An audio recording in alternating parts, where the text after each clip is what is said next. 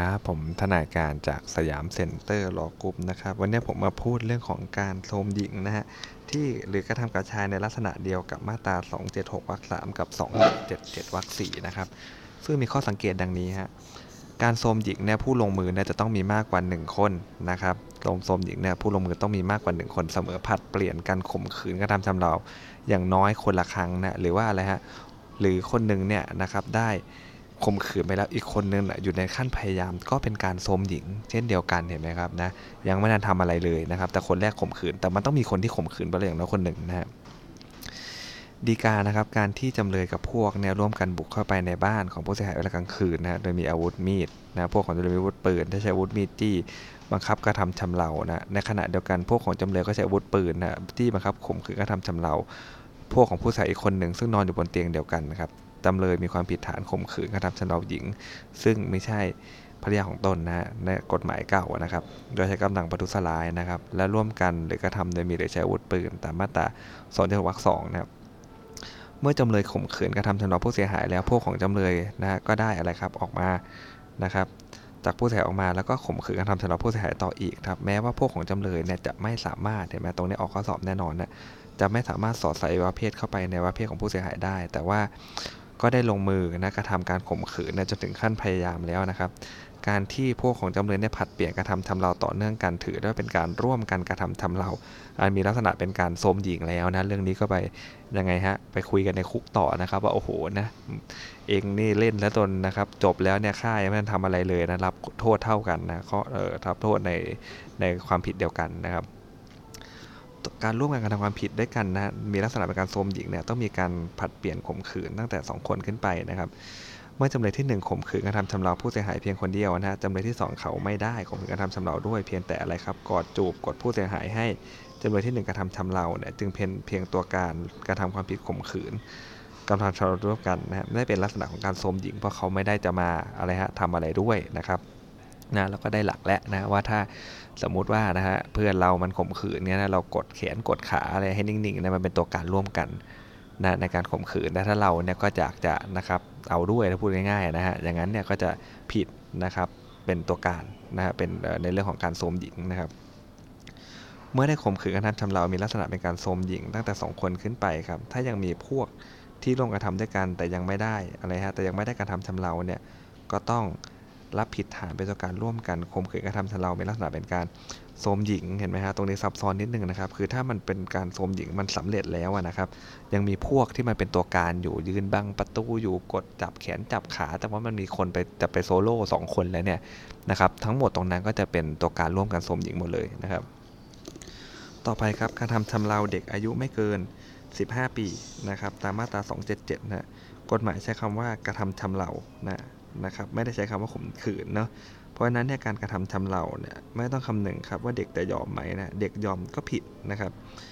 คำว่าไม่ใช่สามีหรือภรรยาของตนตามมาตรา 277วรรคแรก หมายถึงการเป็นสามีภรรยาโดยชอบด้วยกฎหมายครับเป็นไปตามบทบัญญัติของครอบครัวนะครับ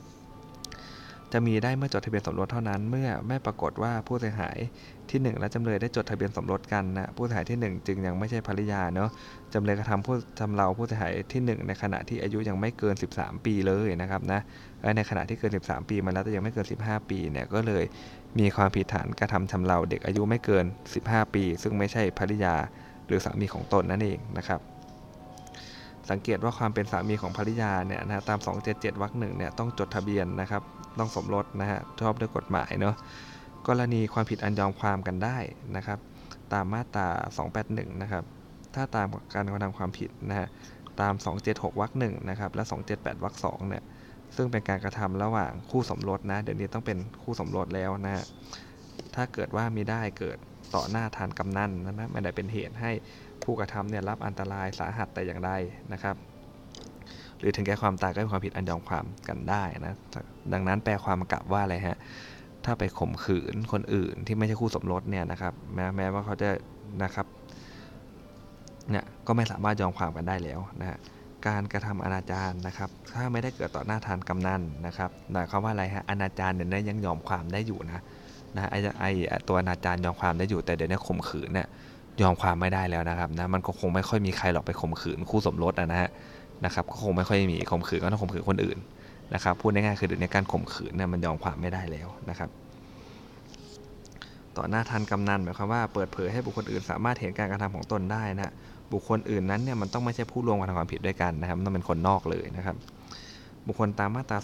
285 ได้แก่ใครครับบุปการีผู้สืบสันดานพี่น้องรวมบิดามารดานะฮะ สิทธิ์อะไรก็ว่าไปหรือว่าผู้อยู่ใต้อำนาจด้วยประการอื่นใดนะครับเพราะนั้นเนี่ยถ้าเป็นการกระทำอนาจารที่น่าออกข้อสอบมาก ๆ เลยนะครับ ก็คือเป็นการอนาจารคนที่อะไรครับ คุณไม่ควรไปอนาจารเขาเลยนะจริง ๆ มันไม่ควรไปอนาจารใครทั้งนั้นนะฮะแต่คนกลุ่มคนพวกนี้คือเป็นกลุ่มคนประเภทที่แบบโอ้โหเนี่ยคุณใช้อะไรฮะ คุณใช้ความที่แบบว่าคุณอยู่เหนือเขาอะนะครับนะไปทำอนาจารเขาเนี่ยอย่างเงี้ยทางสังคมยอมไม่ได้ถูกไหมฮะสิทธิ์ซึ่งอยู่ในความดูแลอย่างเงี้ยนะครับไม่มีทางเลยที่จะไปยอมความได้นะครับ หรือผู้อยู่ใต้อำนาจด้วยประการอื่นใดเนี่ยไม่ได้เลยนะครับยกตัวอย่างครับเด็กหญิงดำอายุ12 ปีเป็นบุตรของนางแดงนะซึ่งยากจนครับนำเด็กหญิงดำไปฝากไว้กับนายเอกน้องชายของนางแดงนะฮะตั้งแต่ยังเล็กเลยเพื่อให้นายเอกสงเสียเลี้ยงดูครับ วันเกิดเหตุคืออะไรฮะ ถ้าเกิดเด็กหญิงดำไม่ยอมไปขายตัวจะไม่ส่งเสียแล้ว เด็กหญิงดำกลัวครับ ก็เลยไปขายตัวนะ เอกเนี่ยมีความผิดฐานเป็นธุระจัดหาล่อไปเพื่อการอนาจารนะแม้เด็กนั้นยินยอมตาม 282วรรคสามแล้วต้องรับโทษหนักขึ้นนะฮะหนึ่งใน3ตามมาตรา 285 ด้วยนะครับเพราะแม้นายเอกจะไม่ได้กระทำต่อผู้อยู่ใต้ความปกครองนะฮะแต่นายเอกก็เออแต่ว่าอะไรครับกระทำต่อเด็กหญิงดำซึ่งอยู่ภายใต้อำนาจด้วยประการอื่นนะฮะต้องรับโทษหนักขึ้นนะครับ ต่อไปก็จะเป็นความผิดต่อชีวิตแล้วก็ร่างกายแล้วนะครับ ซึ่งก็รับรองว่าออกข้อสอบอย่างแน่นอนนะครับ ความผิดต่อชีวิตแล้วก็ร่างกายนะครับ ความผิดฐานฆ่าผู้อื่นนะครับ การใช้อาวุธปืนเนี่ยนะฮะศาลมักจะถือว่ามีเจตนาฆ่านะครับ แต่ต้องดูนะครับว่าเขายิงไปที่ไหนเนาะถ้ายิงไปที่ขานะในระยะประชิดเนี่ยจำเลยมีโอกาสเลือกยิงนะฮะแต่ยิงไปส่วนที่ไม่ใช่ส่วนสำคัญเนี่ย ต้องถือว่าไม่มีเจตนาฆ่า มีเจตนาทำร้ายเท่านั้นนะครับ กรณีจำเลยใช้ปืนกำลังอ่อนยิงต้องดูนะฮะว่าจำเลยเขารู้ไหมนะครับ ว่าปืนมันกำลังอ่อนนะฮะนะจะไปถือว่าจำเลยเนี่ยมีเจตนาฆ่าไม่ได้นะครับ ก็อาจจะเป็นเรื่องทำร้ายเท่านั้นนะถ้าปรากฏว่าเมื่อจำเลยใช้ปืนยิงผู้เสียหาย แต่ผู้เสียหายตกใจช็อกตายนะกรณีนี้จำเลยก็จะต้องรับผิดนะครับฐานฆ่าคนตายโดยไม่เจตนานะตามมาตรา 290 นะครับนะถ้าเกิดว่า ยิงไปนะแต่ว่าผู้ถ่ายตกใจช็อกเสียงปืนตายนะก็เป็นฐานฆ่าคนตายโดยไม่เจตนา เพราะว่าการที่ผู้เสียหายช็อกตายเนี่ยเป็นผลโดยตรงมาจากการกระทำของจำเลยนะจำเลยต้องรับผิดในผลบั้นปลายนะคือความตายของผู้เสียหายด้วยนะครับ แต่ถ้าจำเลยนะครับ ไม่ทราบว่าปืนดังกล่าวกำลังมันอ่อนนะยิงไปเพื่อต้องการฆ่าครับแต่กระสุนถูกหน้าท้องนะได้รับบาดเจ็บนะกรณีเนี่ยถือว่าจำเลยมีเจตนาฆ่าจะต้องรับผิดฐานพยายามฆ่า ซึ่ง ไม่อาจบรรลุผลได้อย่างแน่แท้นะครับ ต้องดูนะครับเรื่องนี้นะถ้าเกิดดูแล้วเขารู้ไหมถ้าเขารู้ว่าปืนกำลังอ่อนยิงไงก็ไม่ตายหรอกมันก็เป็นเจตนาทำร้ายถูกไหมฮะถ้าเกิดว่าเขาตายก็เป็นทำร้ายตายถูกไหมฮะสองเก้าศูนย์แล้วถ้าเขาไม่ทราบว่าปืนมันกำลังอ่อนแน่นอนตอนเล็งไปมันเจตนาฆ่า แต่ก็ต้องเป็นเจตนาฆ่าที่บรรลุผลไม่ได้อย่างแน่แท้นะครับ ในที่เกิดเหตุครับมีแสงสว่างนะฮะพอเพียงให้เห็นสิ่งต่างๆ ได้ชัดเจนนะฮะการที่โจทย์เนี่ยเขาหลบหนีนะฮะหันหลังให้จำเลยไม่ได้ป้องกันตัว จำเลยก็มีโอกาสเลือกแทงที่ไหนก็ได้ครับ เมื่อเขาแทงที่นะฮะชายโครงด้านหลังซ้ายเป็นตำแหน่งที่มีปอดนะจนเป็นเหตุให้โจทย์ร่วมเนี่ยมีเลือดข้างเยื่อหุ้มปอด 500มิลลิลิตร การกระทำของจำเลยก็ถือว่าทำไปโดยมีเจตนาฆ่านะครับ หรือว่าใน 2 ครับ เอาเส้นลวดขึงไว้รอบโรงเก็บของนะ ซึ่งอยู่ในรั้วเนี่ย แล้วต่อเส้นลวดนั้นกับกระแสบ้านนะครับ กระแสไฟในบ้านเพื่อป้องกันคนเข้าไปขโมย นายหนึ่งก็ลอบเข้าไปในบริเวณบ้านเพื่อลักทรัพย์เนี่ยถูกไฟช็อตตายนะพอใกล้สว่างนาย 3 ก็จะวิ่งเข้าไปเล่นนะฮะนาย 3ก็ถูกไฟช็อตตายเหมือนกันนะครับเนี่ยอันนี้นะครับนาย 1เนี่ยนะครับมีเจตนานาย 2 มีเจตนาทำร้ายนาย 1นะครับและการทำร้ายเนี่ยนะฮะเป็นเหตุให้นายหนึ่งถึงแก่ความตายนะครับอันนี้เพราะว่าให้ keyword ว่าเป็นเครื่องจักรราคาแพงถูกไหมฮะ นะเป็นการทำร้ายเป็นเหตุให้หนึ่งถึงแก่ความตาย แต่ว่าเขาอ้างป้องกันได้นะครับแล้วก็ป้องกันพอสมควรกับเหตุแล้วนะฮะส่วนกรณีที่เด็กชายขอเด็กชายสามหลานของนายสองเนี่ยเข้าไปวิ่งเล่นถูกไหมฮะถูกไฟช็อตตายเนี่ยนะครับเด็กหญิงเด็กชายสามเนี่ยเขาไม่ได้ก่อให้เกิดพยันตรายอันใกล้ถึงแล้วจะมาอ้างป้องกันไม่ได้นะครับ ผิดฐานทำร้ายเป็นเหตุให้ถึงแก่ความตายต้องดูคนที่ตายว่ามันเป็นโจรหรือเปล่าพูดง่ายๆนะครับ ศาลวินิจฉัยว่าอะไรครับจำเลยปล่อยกระแสไฟฟ้าที่โรงเก็บของเพื่อป้องกันคนร้ายมาลักทรัพย์นะข้อเท็จจริงปรากฏว่าในโรงเก็บของนั้นมีราคาแพงมีเครื่องจักรนะคนร้ายเข้ามาลักทรัพย์เนี่ยศาลบอกว่าเป็นการอะไรฮะเป็นการป้องกันนะพอสมควรแก่เหตุนะครับ สังเกตได้ว่าดีกาที่ยกมาเนี่ยกระแสไฟเนี่ยจะไปถูกคนคนร้ายนะแต่ถ้ากระแสไฟไปถูกคนอื่น ๆ ที่ไม่ใช่คนร้ายเนี่ยนะครับ ผู้กระทำเนี่ยไม่อาจอ้างป้องกันได้เลยนะก็ต้องหวังว่าคนที่จะโดนไฟช็อตเนี่ยต้องเป็นคนร้ายนะฮะ เช่นอะไรขึงเส้นลวดนะฮะไม่กันไม่ให้หนูไปกินข้าวกล้านะมีคนไปหากบนะไม่เกี่ยวเลยสุจริตชนคนดีของสังคมนะฮะถูกไฟช็อตตายนะก็ถือว่าจำเลยมีเจตนาทำร้ายประเภท เล็งเห็นผลนะครับแล้วไม่อาจห้างเหตุป้องกันได้ เพราะมันไม่มีพยันตรายใกล้จะถึงใช่ไหมฮะมาตรา 289 ครับ เป็นบทบัญญัติให้ผู้กระทำรับโทษหนักขึ้นนะฮะ จึงต้องเป็นไปตามหลักว่ารู้เท่าใดก็มีเจตนาเท่านั้นแหละนะครับ กล่าวคือ ผู้กระทำจะต้องรับโทษหนักขึ้น ตามมาตรา 289อนุหนึ่งเนี่ยต้องรู้ด้วยว่าคนที่ตนทำเนี่ยเป็นบุพการีเนาะถ้าไม่รู้ก็ไม่ต้องรับโทษหนักขึ้นนะครับ โดยความเป็นบุพการีตาม 289อนุหนึ่งต้องถือตามสายโลหิตนะไม่ต้องดูว่าชอบด้วยกฎหมายไหมนะเพราะนั้นข้าบุพการีเนี่ยนะครับเอาศีลธรรมมาคุยกันเลยนะเขาเป็นพ่อคุณจริงๆไหมล่ะต่อให้ไม่ใช่พ่อด้วยชอบด้วยกฎหมายก็ตามนะก็ผิดตาม 289 อนุ1นะครับคำถามครับ ตำรวจศิลป์กับตำรวจสนอนะเป็นสายตรวจครับ ใช้รถจี๊ปนะจับกลุ่มในเชียนข้อหาขับรถไม่เสียภาษีนะนะครับตำรวจศิลป์ก็ให้นายเชียนเนี่ยขับรถตามหลังรถยนต์จี๊ปไปนะเพื่อไปดำเนินคดีนะโดยให้เจ้าสนอเนี่ยตำรวจสนอเนี่ยนั่งไปด้วยกับในเชียนนะ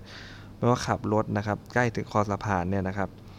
นะฮะด้วยความโกรธที่ถูกจับฮะในเชียนก็ขับรถยนต์ชนรถของศิลป์อย่างแรงนะตกลงไปในคลองเพราะมีน้ำลึกนะรถจี๊ปก็ พุ่งตกลงไปนะครับเขาได้รับบาดเจ็บสลบไปนะแต่น้ำมันไม่ลึกครับนายเชียนก็ขับลงนะขับเลยจากจุดไปเล็กน้อยแล้วจอดข้างทางครับนายเชียนถือโอกาสผลักนะฮะติดตำรวจเอกสนอที่นั่งมาด้วยกันนะตกจากรถนอนสลบข้างถนนขับรถหนีไปนะผิดฐานอะไรบ้างนะครับนะครับ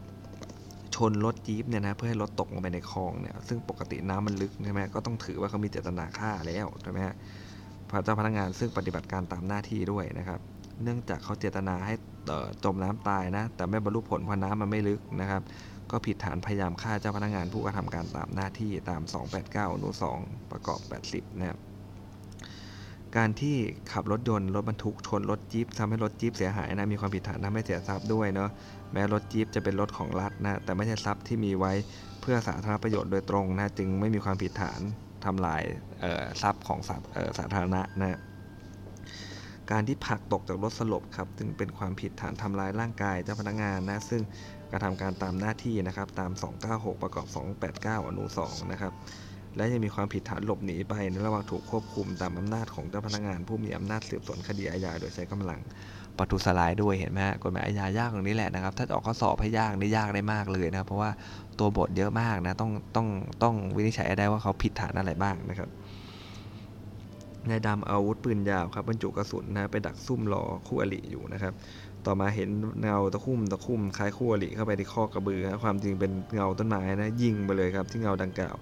ก็เป็นเวลาเดียวกับที่นายแดงขับรถมาพอดีไปถูกนายแดงรถเขาเสียหายนะนายแดงตกรถถึงกับความตาย แต่มีความผิดฐานใดนะครับนะนายดำอาวุธปืนยิงเข้าไปเงาต้นไม้ถือว่ามีเจตนาฆ่าผู้อื่นนะครับ แม้จะเป็นต้นไม้เขาเข้าใจว่าเป็นคู่อริของตนนะครับ ซึ่งนายดำกระทำการอันมุ่งต่อผล ซึ่งกฎหมายบัญญัติไว้เป็นความผิดนะแต่การกระทำนั้นไม่อาจบรรลุผลได้อย่างแน่แท้นะครับ เพราะว่าวัตถุที่กระทำต่อเนี่ยมันเป็นเงานะจึงมีความผิดฐานพยายามฆ่า ซึ่งไม่อาจบรรลุผลได้อย่างแน่แท้ และเป็นการฆ่าโดยไตร่ตรองไว้ก่อนด้วยนะตาม 289 อนุ 4 ประกอบกับมาตรา 81 นะครับ การที่กระสุนเนี่ยไปถูกรถจักรยานยนต์ของนายแดงเสียหายนะนายดำไม่มีความผิดฐานทำให้เสียทรัพย์นะ เพราะนายดำเนี่ยไม่มีเจตนาทำให้เสียทรัพย์นะครับ เจตนามันไม่มีนะกระสุนไปโดนก็ไม่ผิดฐานนี้นะครับส่วนการที่นายแดงตกจากรถถึงแก่ความตายครับ ถือว่ามีเจตนาทำต่อบุคคลหนึ่ง แต่ผลไม่เกิดแต่บุคคลหนึ่งโดยพลาดไปแม้ มันจะเป็นแค่เงาต้นไม้นะ ถือว่ามีเจตนาฆ่านายแดงด้วยนะครับตามเรื่องพาดตามมาตรา 60นะแล้วเมื่อผลร้ายดังกล่าวไปเกิดกับนายแดงนะแต่นายแดงไม่ตายนะครับนายดำก็ย่อมนะครับมีความผิดพยายามฆ่าโดยไตร่ตรองไว้ก่อนนะ289อนุ4ประกอบกับ 80 นั่นเองนะครับ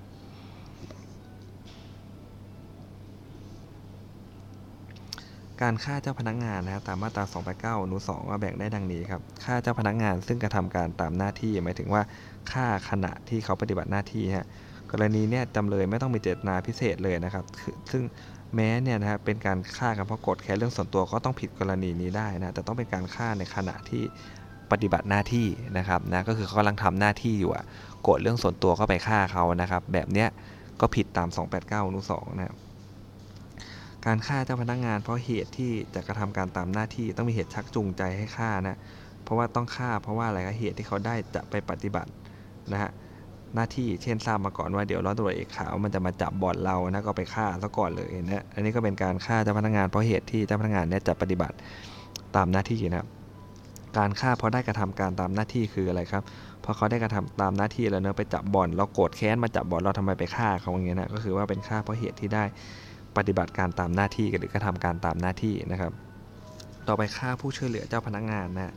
289อนุ3ครับผู้ช่วยเหลือดังกล่าวเนี่ยนะครับ ไม่จำเป็นต้องเป็นผู้ช่วยเหลือตามกฎหมายนะแม้ผู้ช่วยเหลือผู้ช่วยเหลือจะเป็นใครก็ได้ครับ ไม่ต้องมีกฎหมายรองรับ การช่วยเหลือนั้นแม้เจ้าพนักงานไม่ได้ขอให้ช่วยเหลือนะครับนะฮะ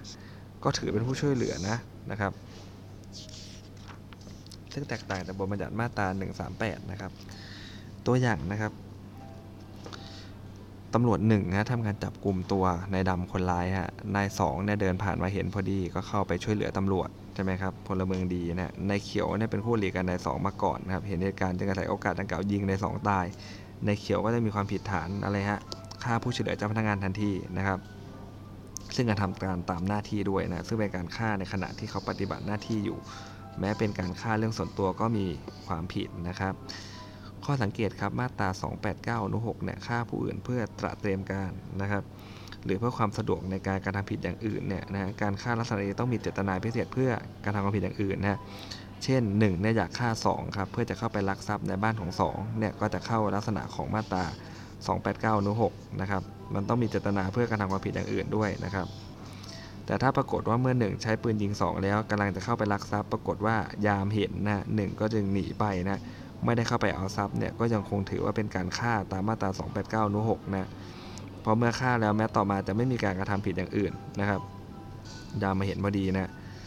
นะก็ถือว่าเป็นความผิดตาม 289อนุ6แล้วนะแม้ว่าเขาจะยังไม่ได้ทำความผิดณตรงนั้นเลยนะครับ